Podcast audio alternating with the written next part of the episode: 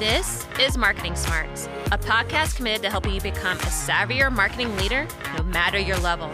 In each episode, we will dive into a relevant topic or challenge that marketing leaders are currently facing. We will also give you practical tools and applications that will help you put what you learn into practice today.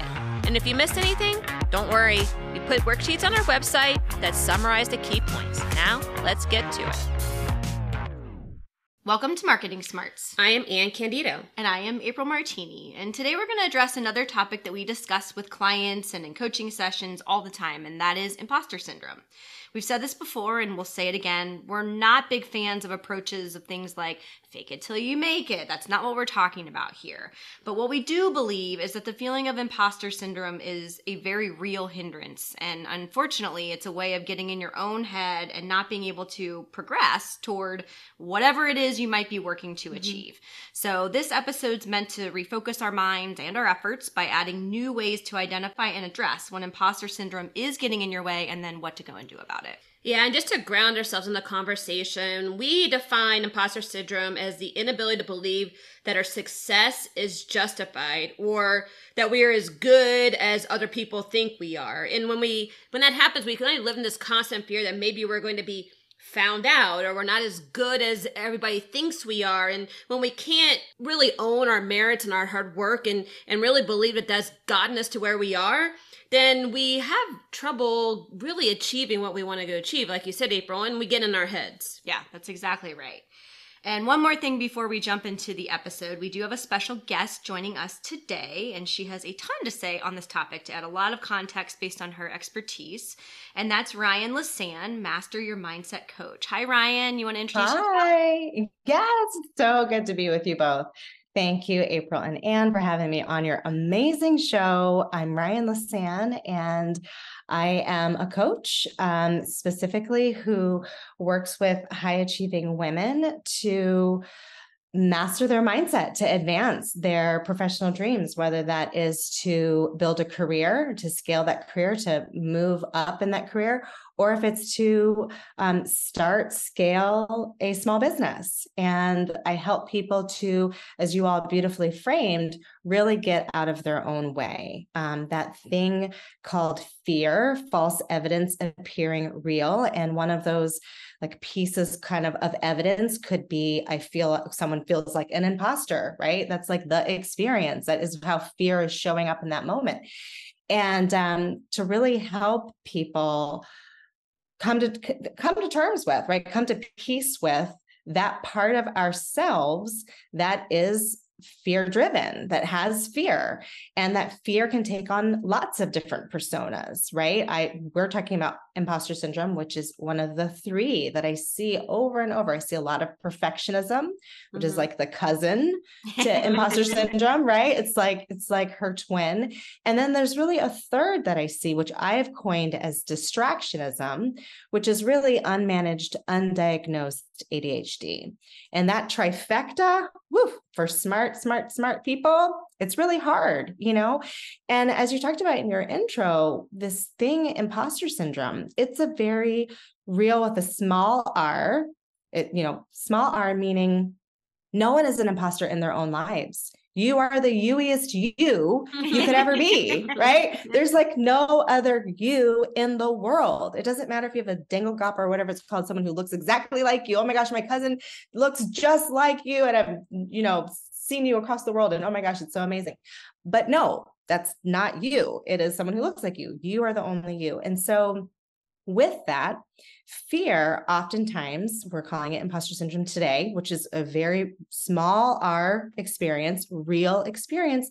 There is a thought habit. There's a, a, a habit, a habitual way of thinking, of perceiving oneself that says, no matter what my resume says, no matter what my background says, my experience says, my expertise says, my PhD says, I am going to be called out not knowing not belonging not being good enough. And and that's a very scary experience. And it affects like you know 80, the, the studies say 80% of the people you know adults in the us have experienced imposter syndrome. It's true like moments. And yet there's a group of people who that is a persistent way of seeing themselves. And that's a really hard row to hoe, you know, to be high achieving, have big dreams, also to have achieved things and to believe that you're you're not the reason for those things. Oh, it's a hard way, hard way to live. So, as you all hear, Ryane's going to be mm-hmm. a great addition to this conversation today. We just heard all that passion and experience. So, with that, we're going to get into four tips for combating imposter syndrome for success. So, the first one we have here is embracing the 80 for the 20 rule. And like Anne said, we like to give definitions where they apply. This is the belief, those of you that aren't totally aware or have heard it but don't really know, is that 80% of your re- results come from 20% of your efforts. And this is really important because you heard Ryane talk about perfectionism. We're talking a lot about imposter syndrome here. They go hand in hand. So if you can embrace this philosophy of the 80 for the 20, then you can help yourself assess whether that additional bit of effort is actually going to be worth what is likely a minimal result. So it can get you out of that swirl of everything has to be perfect all the time.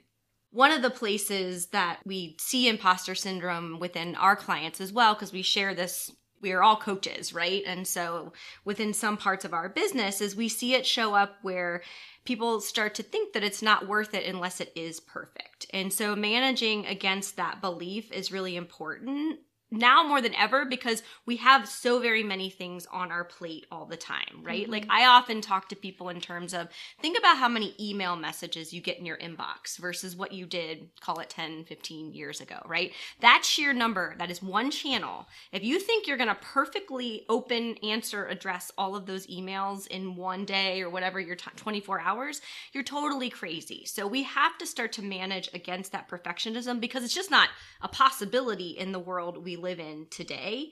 And I often think in my head about before computers, because we're all old enough to know about that period of time, unfortunately, but it's the reality.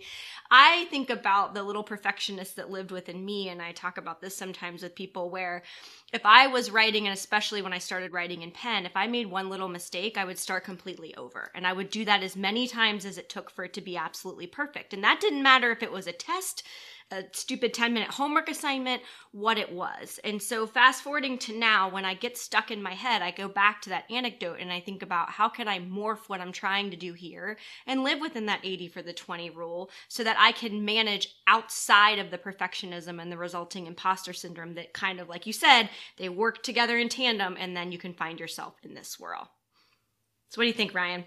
April, so good, so good, so good, so good, so good what a great mirroring of 80 20 like because talking about the rewriting of the you know i just i see myself at my mom's my parents kitchen table writing thousands of thank you notes having the mistake and my mom put the next card. It didn't matter that they were, you know, like note cards aren't free. It wasn't just on like copy paper, which isn't free either. But it didn't matter how many note cards we went through. There was no whiteout. It was it needed, must be perfectly executed, right?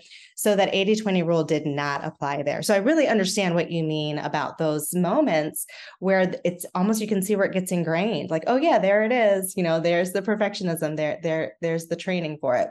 80 20. I think that that is a really smart system and structure to help rein one's self in from the quicksand of perfectionism and imposter syndrome in that moment. I think that that is an absolutely wonderful, almost like a mind hack to literally, you know, almost carry around it as a flashcard, you know, at least a mental one of like, okay, where am I within this project? You know, the goal is one, the goal is completion. And as a high achiever, it's probably, you know, to be completed with excellence. And then we have to get into defining this is the 80 20. What is excellence? You know, does excellence mean that you've read it, you know, a bazillion times and that you literally have a knot in your stomach around this is the important thing. What is someone going to perceive of me when they open this email? Right? Is this, and that's the projection what does this email mean about me and my value and my worth?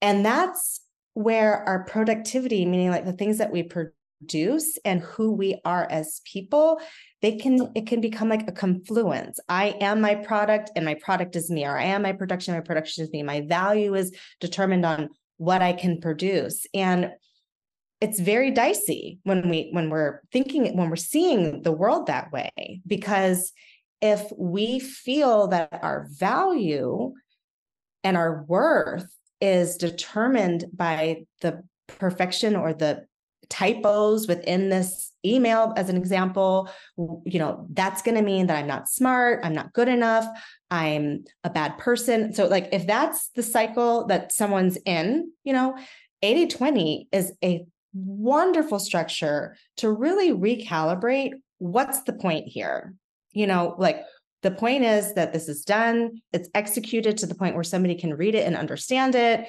I'm a human being. So 80 20, like 80% of this meeting, like it's finished. And 20% of it might have like some issues, or the other flip of it is 80% of this doesn't matter and 20% of it does. So the, the rule kind of applies either way, right? It's like whatever whatever percentage you're going to focus on, it's a great hack to get out of 100%. 100 is not going to happen. It's like a ever evolving goal stick. So is it you know, I'm focused on the 20%. They the the rule is if, if you focus on the 20%, the 80% doesn't really matter. Okay, so 20% of this is completely right. So the 80% that's not doesn't make a difference.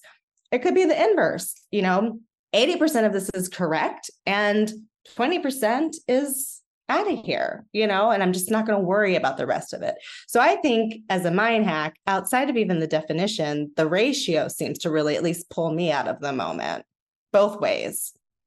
Yeah, and I think uh, everything you said resonates with me and it's it's a hard thing to to wrestle with especially as as you said high achievers or high performers which when you get labeled that, it almost feels like a death sentence, right? Because it, it, seems like a level of expectation that you got you have to constantly and consistently achieve in order to maintain your status as a high performer or a high achiever. Mm-hmm. So then the perfectionism goes on double duty because it's like, well, not only am you know does it have to be good, it has to be perfect because I'm a high achiever. Mm-hmm. So then you get stuck in this like little swirl in your head of not ever being able to move forward because you're constantly at fear that somebody is going to discover something that's not quite perfect and they're going to call you out and you're going to lose your I'm a high achiever or a high performer badge, right? Mm-hmm. So I think that was like a big one that I always wrestled with, especially at P&G, which was uh, what does that level of quality need to be? What does that level of quality need to to look like in order to be able to still feel good about the delivery of whatever it is but be able to to move on because the other flip side of that which would happen is this if you're consistently working and working and working working on something until it's quote unquote perfect. That obviously means you're not working on other things. Yes. so you're you're missing the bigger picture. And this is where a lot of the people we coach miss when they're trying to go to a manager role right? They're missing that the that the things that you're doing even though they're still very important are not the critical piece that people are looking for you to play. They're looking for you to play the strategy the thought leadership those sorts of things. So when we get mired down with the quote unquote perfectionism then we lose track of the bigger picture. But then what also happens is that we close ourselves off to feedback, mm-hmm. right? I remember like trying to get something so perfect. And even sometimes me and April still have this back and forth. I'm like, it is totally fine. It is so good. I do not need any more feedback on this. I do not need anybody else tell me anything else that I need to go do. It is perfect. I want to move on. I want to be done with this. I put everything into it I want to go do. And then you just like, so then you lose that, that feedback loop, which, which can help make you better because April always makes my stuff better. Begrudgingly, I say that as a high, as a high achiever and a high performer, right? So I think there's an element of like, like when you say the mindset thing, I think is really important that being a perfectionism isn't equating to being a high achiever, a higher perf- high performer. It's good to obviously put whatever effort you need into it and to make it really good. But usually, as high performers high achievers, our 80% is somebody else's 200%. So, mm-hmm. kind of being able to calibrate that, I think, is really important too. Yeah. Totally agree. And I cannot echo enough about the labels and how, again, this idea of a lot of our corporate speak we really take on as our personas, you know, like I'm high achieving, and that's like a label, and that makes sense. And I'm going to just say corporate, but you know, that makes sense like through all of academia that there's like stratas and you know, all all of that. And when we we know naming something is very important. Like in psychology, when we can name, we're naming imposter syndrome. We're naming it. We're giving it a name, a distinction, so that when people experience, they're like, "Oh my gosh, that's what that thing is. I'm not crazy." That is different than a label, right? A label is kind of that exactly what Anne just talked about, like that kind of poster, like I'm high achieving and now I've got to like, I've got this label, I've got to ring the bell all the time, which is different than like, I, I like to achieve high. It's I am a high achiever. I this is the expectation. The this verb is, and the noun, right? Exactly. Yeah, Yeah, it's really different. And that's huge. That's a huge, you know, huge piece there. Like we gotta, we've got to decide, like, actually, perfection isn't what I'm aiming for, and come up with what are the distinctions for ourselves that is our marker of, of what we're aiming for, for sure. Yeah, and I think that brings us actually nicely to our next point or next maybe hurdle that gets in our way. And that is number two is to be brave enough to step outside the box. And so when we think about this one, and I think this applies, it definitely applies to high achievers. It applies, I think, anytime anyone is striving for the next thing, though, as well. So it kind of encompasses all of that.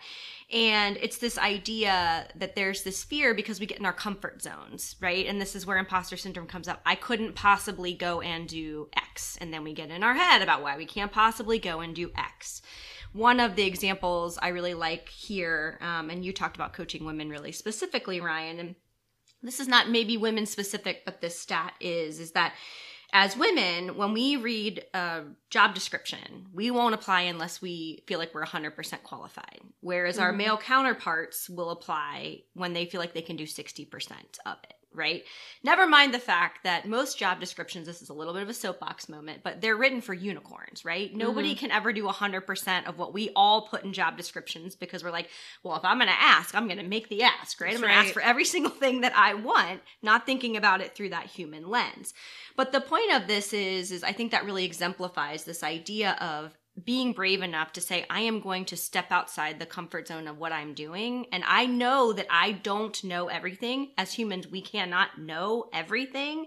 And I'm going to get comfortable with that. I mean, one of the other analogies we like is this idea of how do you eat an elephant one bite at a time. And so when Anne and I are working with people around this whole idea of stepping outside the box, first it's getting over whatever the neuroses is. And a lot of times it's associated with the imposter syndrome, right? Why not? Why not you? Why can't you be the person? Why can't this be the next role?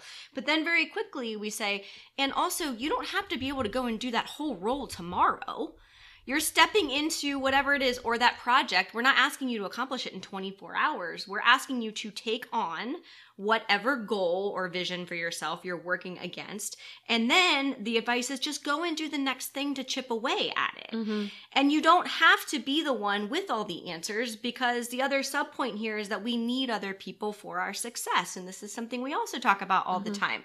There is very little, especially if you're a high achiever in business and you want to climb that ladder, every rung you go up, you need other people around you more because it's impossible to continue to do that, have that strategic vision and achieve every single project along the way.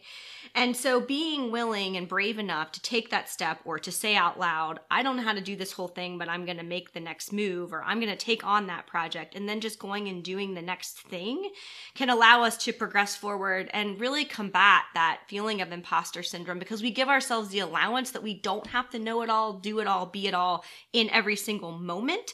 It's about the moments and how they all add up together. Mm-hmm. Yeah, that's huge. I think that that is super huge. So, pulling on a couple of threads there. One is one of the steps that I teach is this idea of building a brilliance team.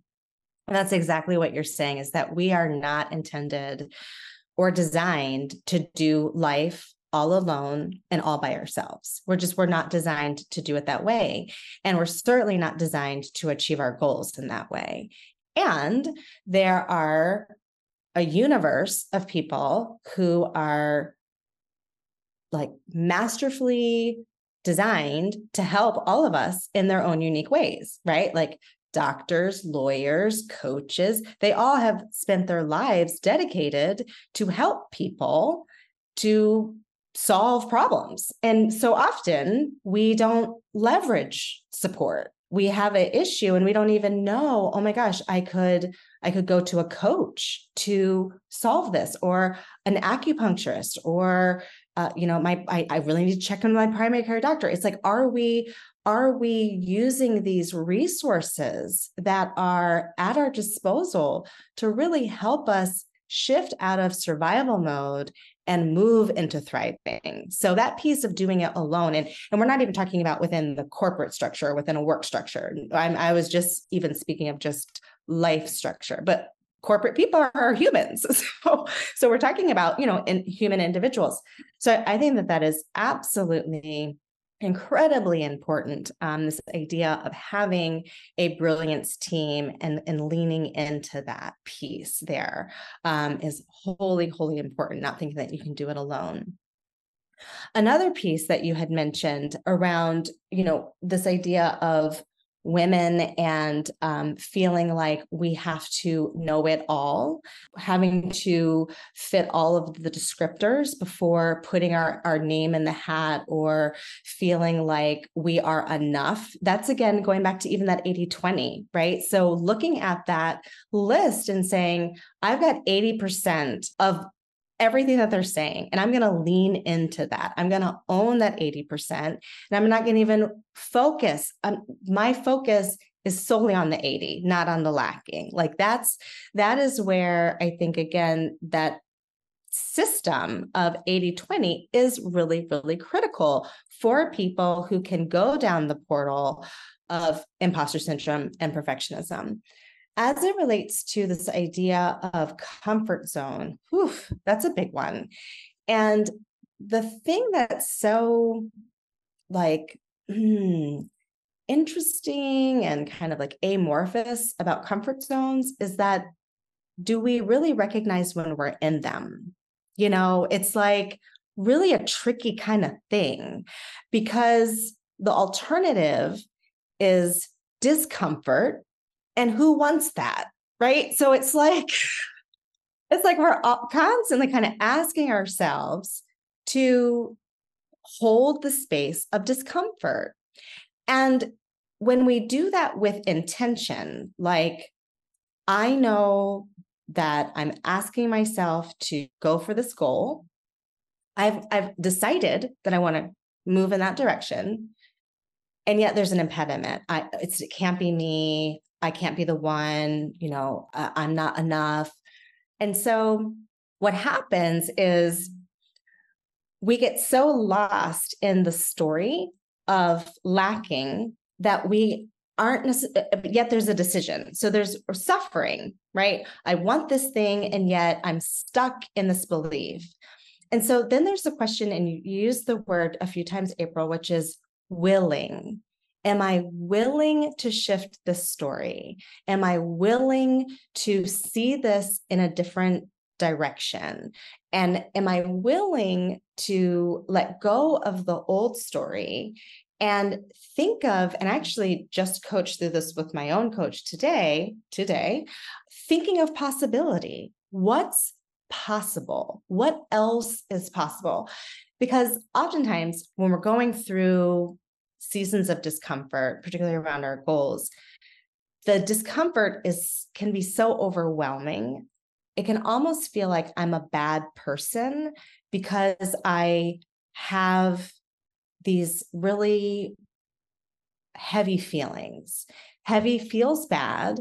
Therefore, I almost must be bad because all this is happening in a person's psychology. They don't, we're moving so fast. We're moving so fast in our lives we're not taught to pause and say, okay, this is what's happening, folks. In my brain, I've got 10 people living in myself. one person, one person wants a business. There's eight of you who are terrified of it. One person wants to go pick lilies, and seven of you are sleeping. So, how do we get everybody together you know and we don't do that we don't we're not taught to pause and you know take these like compartmental views of ourselves, which is why conversations like this are so important. And so, if when we do pause and recognize, wow, there's a part of me that really wants this, and there's a part of me that's stuck in this story. However, I am the master of myself. Am I willing to move in this direction to reform this story so that I am more aligned with the things that I want? And that really takes serious consciousness to slow that down versus what we normally do, we feel the discomfort. The discomfort, when we're talking about discomfort, we're talking about overwhelm, we're talking about anxiety, we're talking about fear. Those feelings, again, they feel bad. And so it can feel like, well, I must be a bad person. No, no, no. That's fear. That's discomfort. You're a good person doing the right things and you're growing. So, like, really transforming that language internally from fixed mindset to a growth mindset and recognizing like oh no this discomfort is actually alignment with my goals and growth and holding the space for ourselves with that yeah, I mean, I think there's definitely like an internal external battle that's constantly kind of going on with us when, especially around this whole concept of not knowing what I don't know and then being afraid somebody's going to ask me something that I don't know. And then how do I respond to that? And then I'm going to look stupid. And that's where the whole like imposter syndrome comes in. And I, it's a, a really big crux of when we are talking to people who are trying to go for that next level is one of the big reasons why they don't want to go to that next level because they don't want to have to be faced with questions that they may not quote unquote know the answer to. So I'm just going to give two really tangible things here that we coach those who are feeling this fear. One, from the internal standpoint, is you got to believe in your ability to be able to figure things out. And the only way you get to that is by recognizing how you figured things out in the past. Cause that's, it's, it's a practice. It's not something that, again, that label that you were talking about, Ryane, it's not a label. It is a practice of being able to figure things out. When you can believe in your ability to be able to figure things out, then you can tackle these other things that come to you. Now, in a moment, you may not know. And so there's two ways that we uh, we coach folks. One is a, a PR technique, which is called bridging, which is when you're walking into any kind of these conversations, no matter if it's an interview or a meeting or whatever, you have your set message track. If somebody asks you something you don't know in the minute, you bridge it back to something that you want to talk about and you feel knowledgeable about. Kind of same what you're saying, right? About like being very much in like rewriting that narrative or feeling really comfortable about what you are representing, what you're bringing to the table. You don't need to dwell necessarily on everything you don't know. You bridge it to something you do know. And in practicality and in practice, this shows up all the time. And I'll use an example from my daughter who's 15, Corinne. She got a babysitting job with a person in her neighborhood but she could not remember which house they lived in. But she felt like she should know what house that they lived in because her little brother hangs out with him all the time. And so she's like, well, I can't ask them like what house it is She because I'll feel stupid asking that. So what she did is she said, Hey Louie, you want to go for a little walk around the neighborhood? And so she they went for a walk a little bit because he knows she's like he doesn't know addresses. He wouldn't be able to tell her exactly without actually putting it. So she went and she goes, and whose house is that? And whose house is that? Until until Louie got to the house that she's supposed to babysit, she goes, okay, now I got it. so it's like a little bit about being resourceful, and sometimes I gamify it as like, okay, how can I find this out without like telling people that I actually don't know? So bridging can be one technique, but resourcefulness or kind of stalling sometimes in the moment and kind of rethinking through. You don't necessarily admit you don't know. You just like oh that's you know it's an interesting point. And then you go back and you google everything you know about it so you have some perspective on it. So you just stall a little bit. So those are kind of, of, of tangible techniques that i found very useful and i know we coach other folks on and when they get in those moments of like sheer terror when somebody asks them something that they're like i don't know the answer to that right? Yeah. You have asked for it and now it's here. The brand strategy workbook three insider secrets to build a powerful B2B brand to transform you from a commodity into a market leader.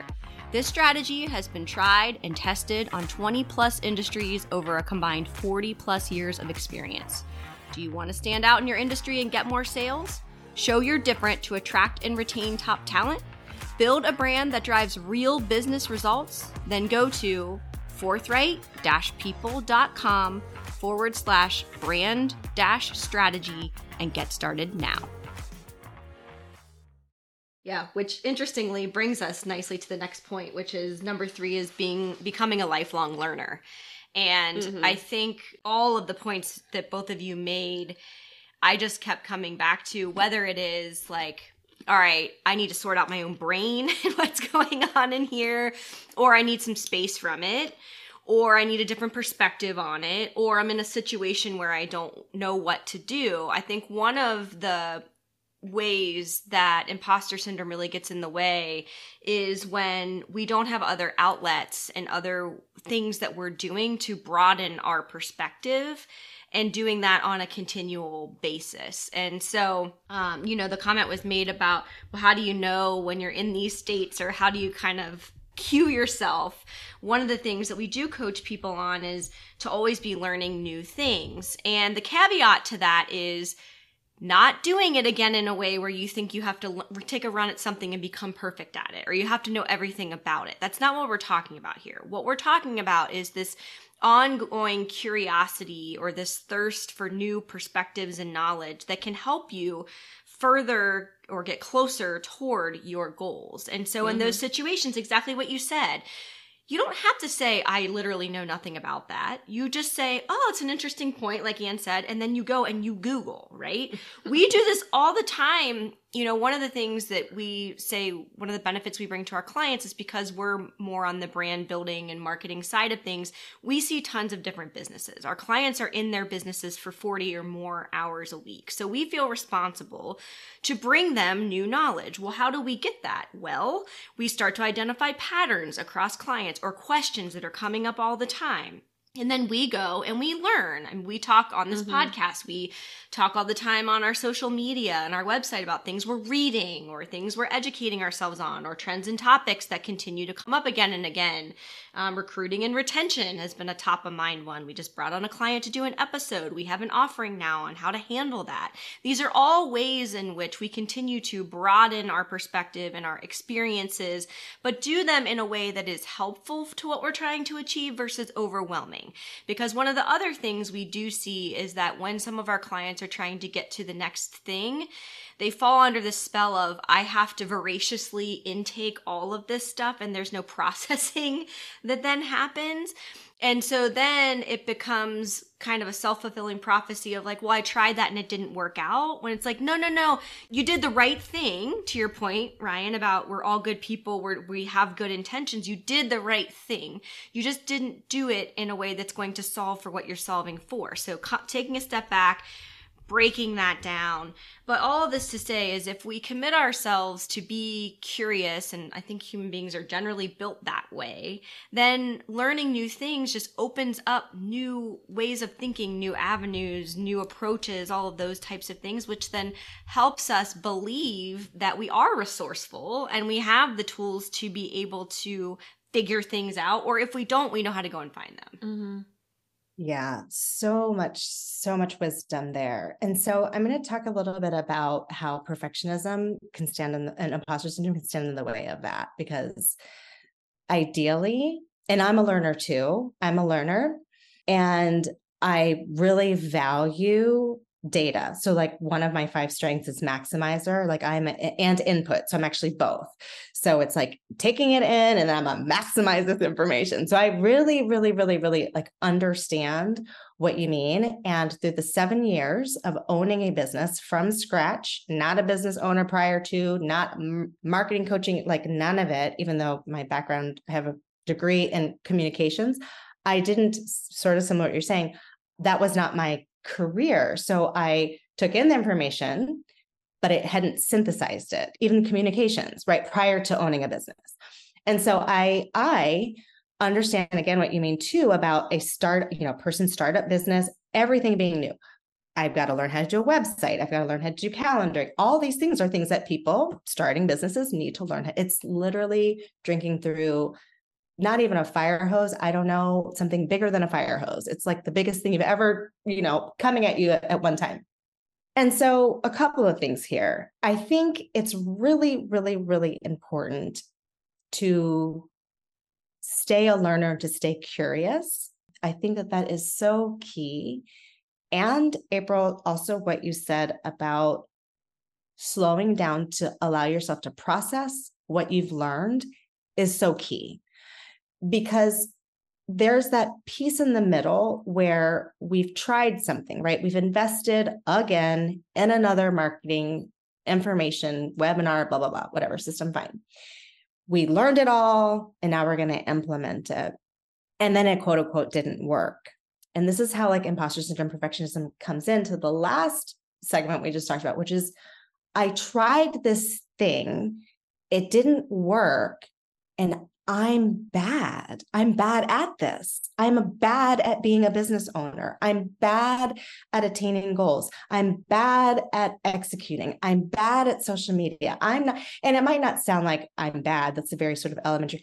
This sucks. I'm terrible. It's awful. It's overwhelming. It's, you know, however adult language it's said in our minds, it becomes a real impasse of being able to move forward because there is this constant like taking in information and this expectation that you're going to master it and perfect it and implement it all like you said in 24 hours. And that is oftentimes expectations that we hold for ourselves right? I am supposed to be able to i should do this i should know this.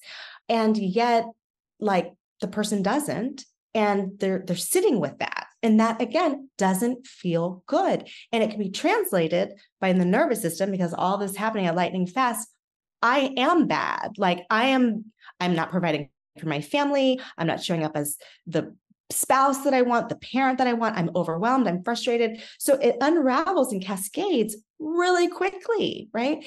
And so imposter syndrome and perfectionism play a, and distractionism play a role in that in a person having to really self-regulate. Okay am i learning what i'm learning in this moment from a lens of curiosity? Like you talked about this is interesting. I'm growing from this. Or at this moment could be same content that the person's consuming. Am i ingesting this from the perspective of I should know this. I've got to, I, you know, I should already have known this. Why didn't I already know this before? Uh, right. The sense of desperation, because either way is going to be the output of that information. And so if the input is, you know, the one of desperation, pause, you know, take that breath, re, really recenter self, check in 80 20. Do I already know 80% of this? 20% if I can let go? Or you know what what what's happening here? Like just level setting checking in. Because there is again that fine line and that we've been we've been dancing on these fine lines today you know like curiosity versus desperation learning. And there's a very fine line between the two but one that's profound and one that leads in very very different directions. So i think it's really important as we're as we are learning new information which is constantly necessary that we're checking in how how are we as the learner? And how are we taking in that information? What are we expecting of ourselves to do with that knowledge? Yeah it's, it's such an important point because if you think about what is the opposite of an imposter? It's not an expert. I mean that's not and that's where i think people kind of feel like if i'm not if i'm in order not to be an imposter i need to be an expert. I think the opposite of imposter is being like a self-identified learner right? Because that is the only way that you are really able to persevere through a lot of this like stuff that we've been talking about that just kind of weighs down on our psyche, on our ability to perform, on our mental capacity, all of those sorts of things. So if you can kind of get around the fact that okay, opposite of imposter is not expert, but opposite of imposter is self-identified learner, then things like testing and learning becomes okay. Things like being able to fail becomes okay. And I think um, what really hit for me on this point, because this was a, this one's a really really hard one for me, is when we look and we think about things that people are really good at. So, for example, when me and April started this podcast, I mean, we obviously started as one little podcast in the midst of sea of all these people who've been doing it for a very very long time. And you know, after about you know twenty episodes, we're like why are we any better? Like, why isn't it not growing the way that we wanted to, right? And everything. And we look at all these people over here and all these people over there, and we're like, oh yeah they just been doing it longer. So it's, sometimes it's not about the fact that they know anymore or they are you know superb experts again at it. They just were learners. Mm-hmm. they learned through it and they learned and they took the time and they experienced the failures and they experienced the setbacks and they pivoted and they did all these things that they needed to do in order to continue to persevere at this thing that they want to be good at.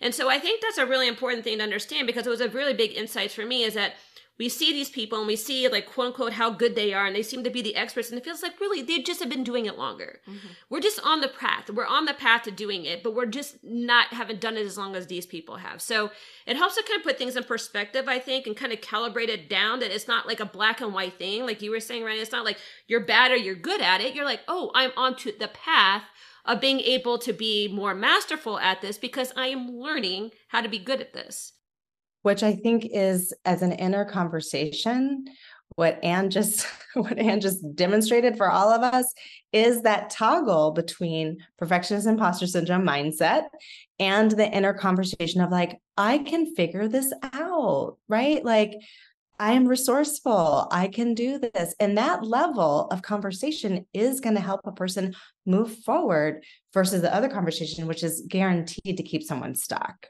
for sure.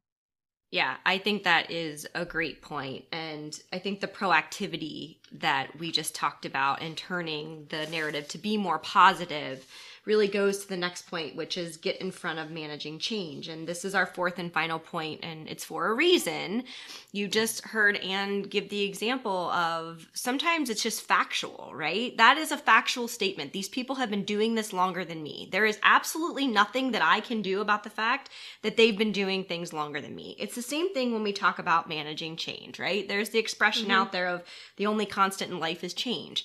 That's totally true. If COVID has taught us anything, it's that that is happening in our world on steroids across all different variables, where you work now and how jobs look and who's staying and going. I mean, there's so many things that emerge that we never could have foreseen, right? And so I think if we can accept that things are going to change. This is also a really good place to get over the overwhelm that I think happens. And I think this point goes hand in hand with the last one. And admittedly, all of these are very interwoven, as mm. you've heard in the conversation here.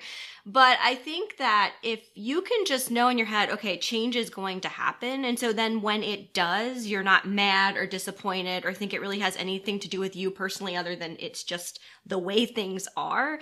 It makes it a lot easier to then go and do something about it.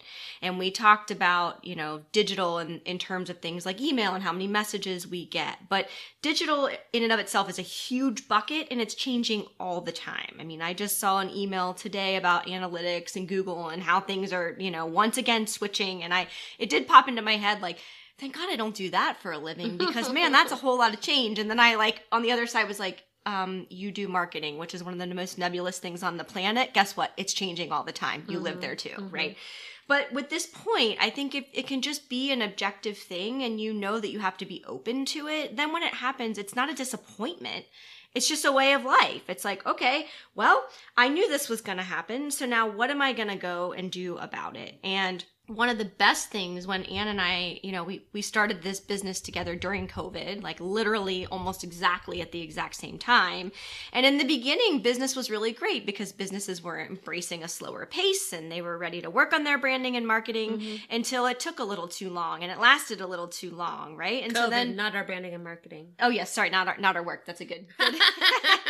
COVID, not our work wasn't taking too long. The world was taking too long to figure out COVID. Good point. And so we thought to ourselves, okay, we can either sit in it and be mad or we can do something about it. And so one of the things we're super passionate about is bringing marketing and branding to the masses and educating mm. on it and making it not this big scary black box, but helping anyone out there that wants to learn how to do it better how to do it better. And so we talked about a lot of different things and we came to the podcast and we thought, you know, we can't be in front of people speaking on stage right now. We can't interact with groups the way we typically would and run sessions. So what can we do? Well, we can sit together and make this podcast.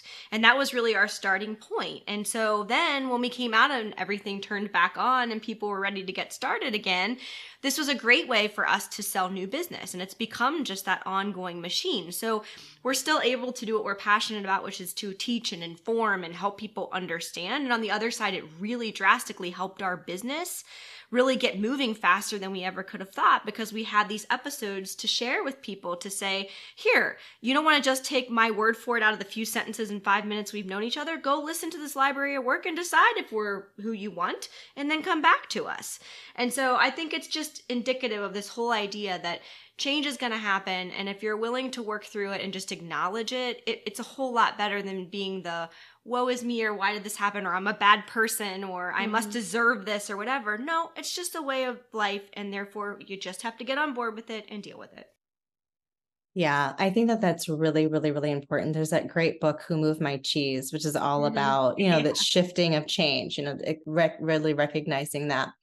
Um, I think that the self awareness that change is constant is really, really, really important, and, and almost like reminding ourselves that change is so important because ch- that change is constant is so important. Because we talked about comfort zone earlier.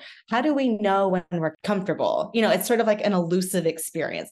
How do we, we don't know that things are changing until boom, they've changed. Oh my gosh, now what am I supposed to do? It's like almost a forced reactionary experience. So reminding ourselves, oh, right, things are supposed to change. This is is dynamic, right? Right. Level set self. Okay. That I think level one is really, really important to tap into. I think also what's important to tap into, which both of you did collectively, was leaning in on your core values during change, especially, right? Who am I? And collectively it was who are you as a unit, but it it was it was you know who who am i? What is my value? Because so often when change happens what's rattled is the questioning of our value which then becomes i'm not a good person right? Like i lost my job. I must not be valuable therefore i'm less worthy right and yet it was it was an organizational change had nothing to do with you change is happening right so what to do in the midst of that oh actually my core value. My value hasn't changed. Who I am hasn't changed. My worth hasn't changed. My my brilliance, my genius, my ownership of of my knowledge, who I am, my everything that makes me me, that hasn't changed. And let me rather than focus on external change as my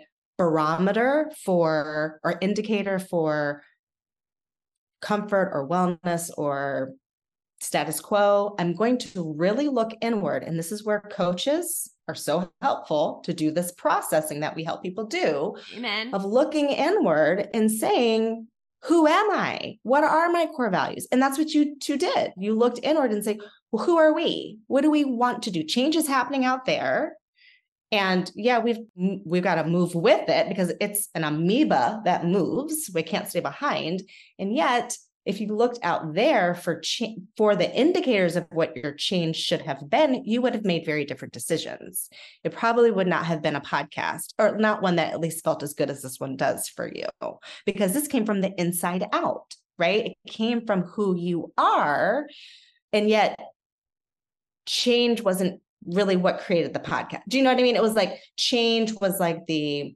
impetus, but you looked inward versus like, oh, well, the change out there is everyone's going, I don't know, you know, everyone's shutting down their business. Maybe we should shut down too. That's the change that's happening. Maybe, you know what I mean? Like you didn't, you didn't look at it. You looked really inward. The change was an indicator to look, who are we? which is what I'm espousing for people to do. Look at inward. Change is always happening. Who who are you? Really figure out who are you? What are your core values? Because those things aren't going to change. And in the midst of change, learn to lean in on those things as your anchor to weather the change. And as an outcome of that, you will have ridden the ride of change. You would you will have, as you all demonstrated, ride the wave where you and change are co-creating together versus resisting it but it's it's a very inward look um, i would i would help people really think about that yeah i think it the change piece too is such a dramatic environmental thing or shift that does happen that kind of sends people off kilter. And i think it's really housed in the fact that people just don't want to be wrong or things that they professed that they knew or understood or were quote unquote experts in not now has changed then all of a sudden you kind of feel like you're just off footing right? And so the thing here that i think is really really important just to, to build on what you guys said and i think it's twofold one is the ability to be a little bit flexible and adaptable and the only way you can be flexible and adaptable is by actually listening listening and studying the the world around you especially the people within the world around you when we if i was going to back up to one of the the more points and you had said you kind of i think you called it a, a brilliance group is that what you called it Ryane oh yes your brilliance team mm-hmm. yeah your mm-hmm. brilliance team but mm-hmm. The, the the key to really managing through a lot of this uncertainty and all this change that kind of tends to throw you back on your heels is by understanding how the people around you are going to behave and how do you act accordingly. Not necessarily based on what you know but and how you're going to be with people. And that sounds very nebulous and it sounds very esoteric but really where if you're going to quote unquote be found out it's usually in the way that you behave and act and not in the way that you what and what you know. So it's more of that kind of style of hey i thought that person was a collaborator. I mm-hmm. thought this person was um, could think on their feet. Like it's more of those things i think sometimes that that people see inconsistencies with that then strikes you as you know your personal self as being an imposter versus like oh i didn't know that certain thing or i didn't know that certain thing so this is a, this is a lot of you know a really hard point to kind of wrap your mind around. But I think the core of it is that if you can understand, if you're really listening to the way that people act and behave in your group, if you really know what their strengths and weaknesses are, if you really know how they manage or manage through change, you can manage through change accordingly. And it doesn't need to be such a big, scary thing around the fact that, oh, everything that I did know, I don't know anymore. So therefore, what am I doing here? So that's a little harder, I think, to probably internalize. So hopefully that wasn't a total mess. no, I think you're good. Is it good? Okay. Because I could continue to talk, but you probably don't want me to. All right. Well, we will stop on that point. We've talked about tons and tons of things today. Um, and hopefully, you've heard between the three of us just the different ways, the different tools, the different perspectives, how to get out of your own head, how to identify when imposter syndrome is taking hold, and what to go and do about it. Um, but with our next segment, we typically talk about a brand or a business that is using or not using their marketing smarts when we have a guest we turn it over to the guest and we let them kind of bring us home, make any final points, Ryane, I would love for you to tell people where they can find you and just kind of put the exclamation point on what we talked about today. I think, in terms of, you know, what I want to leave the audience with and talk about wrapping up this idea of imposter syndrome, wrapping up the idea of that trifecta really killing confidence. Perfectionism is so tied to imposter syndrome. And that idea of distractionism, just really feeling like one can't quite manage all of all of the things that they would like to one of the things that really stands out to me today is is that mindset piece is this ability to really think about moving from a fixed mindset where something you know it, it has to be this way i'm wedded to my story and we know that when we hear ourselves say like i should i should be doing this i need to do this I've got to figure it out. I'm behind, right? Like that, we, those are strong indicators of like something is out of alignment and that we're really focused on fear versus focused on faith, right? Focused on like, I can do this. And shifting from that to this growth mindset, really, I can do it. I've got what it takes that 80 20 i love that as a way to really pull ourselves out of perfectionism and imposter syndrome really asking um, ourselves am i am i comfortable or is this growth? You know just really checking in with ourselves i think is so so critically important um, and and definitely you know highlights that i'm taking away from this conversation. Awesome and tell people where they can find you. Yeah thank you. So you can find me at my website www.inspire Brand Consulting. On that website, you can find a quiz that I have, which is a free quiz that talks about those three mindsets. And I also offer a free discovery call if someone's interested in just finding out more about where they are and how, you know, the kind of coaching that I can do can support them. Great. Well, we so appreciate you being here, mm-hmm. Ryane. And just real quick, we want to recap the four tips for combating imposter syndrome. Number one, embrace the 80 for the 20 rule, which is Ryane's favorite today. Everything does not have to be, nor can it be perfect all the time. If this can become your mantra, it will help you combat that imposter syndrome. Number two, be brave enough to step outside the box. Do something that takes you out of your day to day, and then do the next thing, and then the next thing, and just stay on that track. Number three, become a lifelong learner. The more we know and the more tools we have in our toolkit, the better equipped we become to step up against imposter syndrome and believe we are capable. And finally, number four, get in front of managing change. It is inevitable and it is not always easy, but the quicker we move into that management mode, the easier it becomes to make progress. And with that, we will say go and exercise your marketing smarts. Still need help in growing your marketing smarts? Contact us through our website, forthright-people.com. We can help you become a savvier marketer through coaching or training you and your team or doing the work on your behalf. Please also help us grow the podcast by rating and reviewing on your player of choice and sharing with at least one person. Now, go show off your marketing smarts.